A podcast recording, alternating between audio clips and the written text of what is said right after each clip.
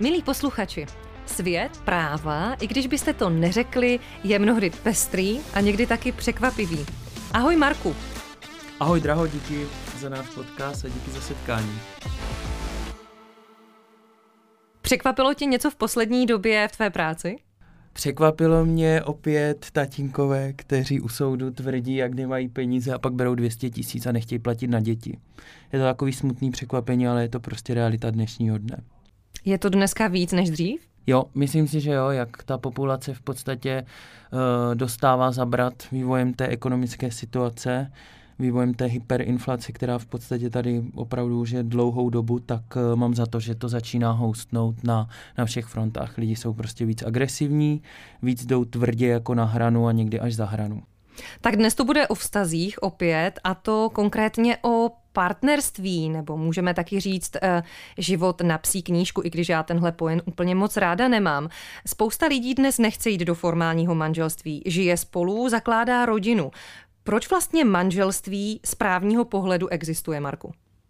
tak manželství z právního důvodu uh, historicky existuje proto, aby chránilo, chránilo ty účastníky toho manželství, protože ať chceme nebo nechceme, tak v tom manželství máme vždycky slabší stranu, z pravidla to bývá žena, ale není to tak vždy a samozřejmě to manželství je institut, který má chránit práva nejenom těch dětí, ale právě i jednoho z těch manželů, který je v té dané situaci zranitelnější. Jak odlišný je potom ten režim eh, partnerství nebo nějakého svazku bez formálního potvrzení autoritou státu z pohledu práva těch praktických dopadů?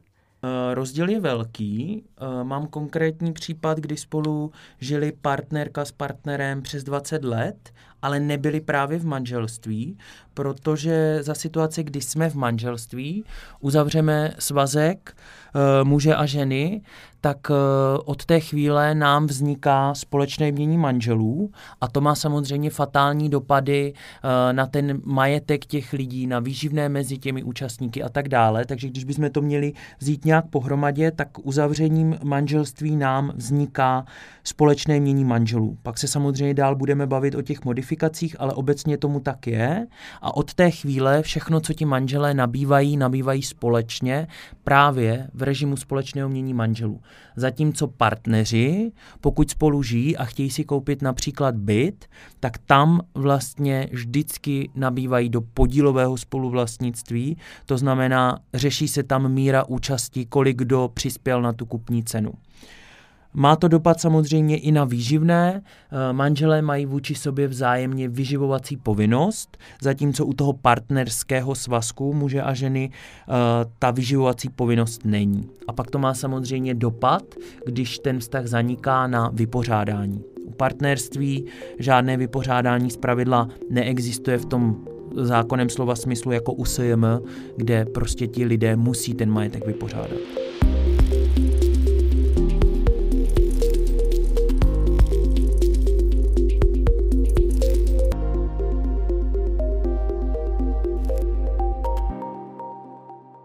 Takže hlavní právní důvod pro to, proč se vzít, je spíš vyřešit vlastnictví, než posvětit ten vztah nějakým způsobem třetí autoritou. No, je to, je to nějaká ochrana, ochrana těch jistot, protože když si vezmeme, že uh, typický příklad uh, bude mít máma, uh, má ma, manželka s, mu, s manželem dítě, tak manželka je úplně v pohodě chráněna. Manžel má vyživovací povinnost jak k manželce, tak dítěti, zajišťuje ty běžné potřeby, zatímco u toho partnerství tam tomu tak úplně není, tam pak jsou speciální instituty, uh, ale manželství jako takové samozřejmě lidi se mají, lidi se mají uh, brát proto, protože se milují, ale za mě je tam velmi důležitá a to si vlastně ty strany neuvědomují, dokud nedojde k rozvodu, uh, ta ochranná funkce. Ochranná funkce toho svazku a nějaký pocit bezpečí a jistoty. Když jste v partnerství, rozejdete se, zítra se můžete rozestěhovat a tím může hypoteticky končit uh, vaše nějaká další spolupráce, zatímco v tom manželství to tak jednoduché není, ten rozchod. Má to faktické dlouhodobé soužití dvou osob vůbec nějakou právní relevanci a jestli bys mohl třeba říct příklad v kterých právních oblastech? Tak na první dobrou mě napadá samozřejmě dědictví, eh, protože zákon občanský hovoří o spolužijící osobě, což je osoba, která žije déle než jeden rok před smrtí ve společné domácnosti a zároveň pečuje o tu společnou domácnost. Takže samozřejmě pro takového člena partnerského svazku to má význam. To je jeden z takových prvních. A nebo mě potom napadá výživné třeba u matky neprovdané tam, tam to má taky dopad, ten partnerský vztah, ale, ale samozřejmě mám-li eh, našim posluchačům doporučit, co si mají zvolit, tak vždycky ten institut manželství je ta lepší volba za mě. Zajímavé. Když se zastavíme u toho majetku, ty už si něco načal, ale tedy komu patří věci, když si je pořídím během vztahu bez toho, aniž bychom byli manželé? Primárně vlastníkem takové věci, uveďme si to na příkladu, partner s partnerkou si koupí takzvaně auto a to auto zaplatí partner, tak v takovém případě je vlastníkem partner. Eh, pokud by nastala situace, že vlastníkem v centrálním registru motorových vozidel bude partnerka, ale platit to auto bude partner, tak reálně právně vlastníkem je partnerka ale partnerka bude mít dluh u svého partnera. Můžeme tedy říct, že eh, kdykoliv, kdy takhle jakoby pořizujeme mimo ten institut manželství, tak si musíme dávat pozor, jestli se jedná o nějaké podílové vlastnictví, musíme si dopředu říct, jestli to teda pořizuju jenom pro sebe, nebo jestli to je pro oba. Evidentně je v tom hodně komplikací, které můžou nastat. Setkáváš se s tím, že uh, to nebylo na začátku jednoznačně vymezené, kdo je tím vlastníkem, kdo to pořizuje. A potom partneři vlastně nevěděli a ani nevěděli, jak to dokázat. Je to velmi častý problém, eh, protože buď ty peníze neřeší přes bankovní účty, nebo se dohadují, že, že ten zaplatil víc, ten zaplatil zase tamto. Takže, takže jako tady tyhle ty spory bývají dost často. Eh, typicky jsou to dovolený. Často řeším u těch partnerů, že jeden je lépe vydělávající eh, člen té domácnosti, zve toho druhého na dovolené, pak se rozejdou, pak se hádají, kdo komu dluží jaké peníze. Takže určitě nebo byty, jo, kupují si právě v partnerství, když si koupíte byt eh, v partnerském svazku, tak eh, ho nabýváte do podílu, ale často se stává, že si ti partneři řeknou, my si to koupíme spolu takzvaně na půl, ale reálně tu kupní cenu nehradí půl na půl, takže potom při těch vypořádáních bývají spory o to, kdo komu kolik dluží, takže bývá to značně jako nepřehledné, komplikované a dost často ti, uh, ti účastníci tady těch svazků uh, to tak různě prostě lidově řečeno plácají a pak, když to máme rozmotat, tak, tak to bývá docela jako zábava.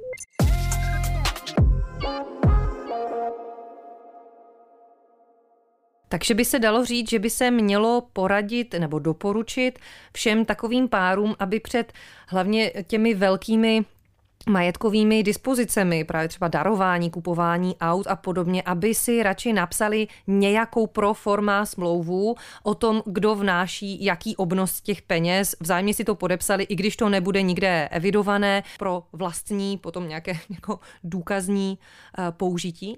Už jsem to i viděl a psal jsem to i vlastně klientům, Eh, že v podstatě si kupovali byt eh, a napsali jsme prohlášení, může to být sepsaný u notáře, může to sepsat i advokát, eh, napsali jsme prohlášení, že z té kupní ceny bylo zaplaceno v hotovosti 30% a jakým podílem kdo jakou, kupní, jakou část té kupní ceny hradil, takže potom samozřejmě, když by docházelo k nějakým sporům při vypořádání toho majetku, tak máme jasně napsaný papír, který v uvozovkách v té době byl uzavřen a platí. Takže za mě jako doporučuji a úplně nejlepší rada je nekupovat si nic na půl, nekupovat si nic do žádného podílového spoluvlastnictví, protože pak jsou z toho akorát spory.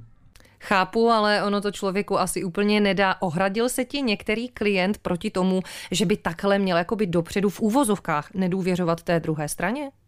Je to úplně běžný. Nedávno jsem měl vlastně konzultaci uh, maminky uh, nezletilých dětí, která žije právě v partnerském svazku a řešili jsme tam právě to auto a říkala, no ale já jsem v té době jako na to nechtěla myslet, mně to přišlo takový špatný, ale teď, když zase se rozcházíme, tak já vlastně nevím, či to auto je, je napsaný na mě, ale platil to partner, nebo možná v té době už bývalý partner, takže samozřejmě je to jako citlivá záležitost, ale je to úplně stejný jako řešit před uzavřením manželství, před manželskou smlouvu. Taky ti partneři v podstatě v té době ještě partneři snoubenci uh, do toho, do toho prostě musí jako vstoupit, takže Za mě jako samozřejmě je to otázka nějaké prolomení důvěry, nedůvěry, ale je lepší si na začátku v době, kdy jste ve smíru, kdy se nehádáte říct, jak to vlastně bude nebo jak to je.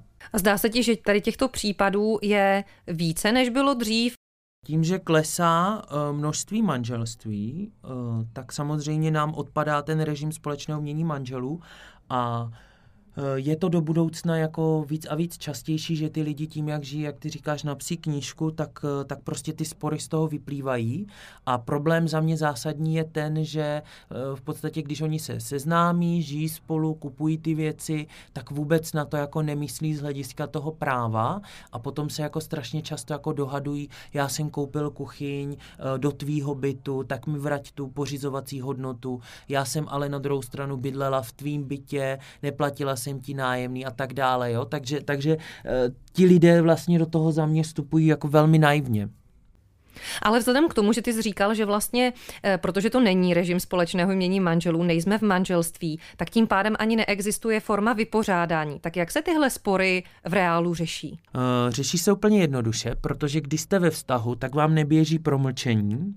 To znamená, že ten nárok eh, existuje, byť jste spolu třeba 10 let, tak pořád existuje. A potom v podstatě, jakmile, jakmile se ukončí ten svazek, nikoli manželský, ale partnerský, eh, druh družka, tak eh, od té chvíle nám běží promlčení a pak samozřejmě začínají spory o vydání bezdůvodného obohacení, které bývají dost někdy i komické, protože pokud spolu žijete leta letoucí a pak se začnete dohadovat, ono to tak nebývá ani u těch movitých věcí, věcí, které v podstatě v čase jako stárnou, takže ta hodnota nenabývá, ale u těch nemovitostí to bývá velmi zajímavé, protože za situace, kdy nám tady rostly nemovitosti 10-15% ročně jejich hodnota a vy si koupíte před deseti lety byt eh, v centru Prahy za relativně směšnou cenu v porovnání s tím, když se rozcházíte, tak potom ty spory jako jsou velmi drsné, protože tam samozřejmě nám ty hodnoty narůstají a je to potom o tom, kdo si schovával účtenky, eh, kdo platil přes bankovní účet a evidoval evidoval ty vklady do toho tahu, takže bývá to velmi zajímavé a náročné z hlediska práva.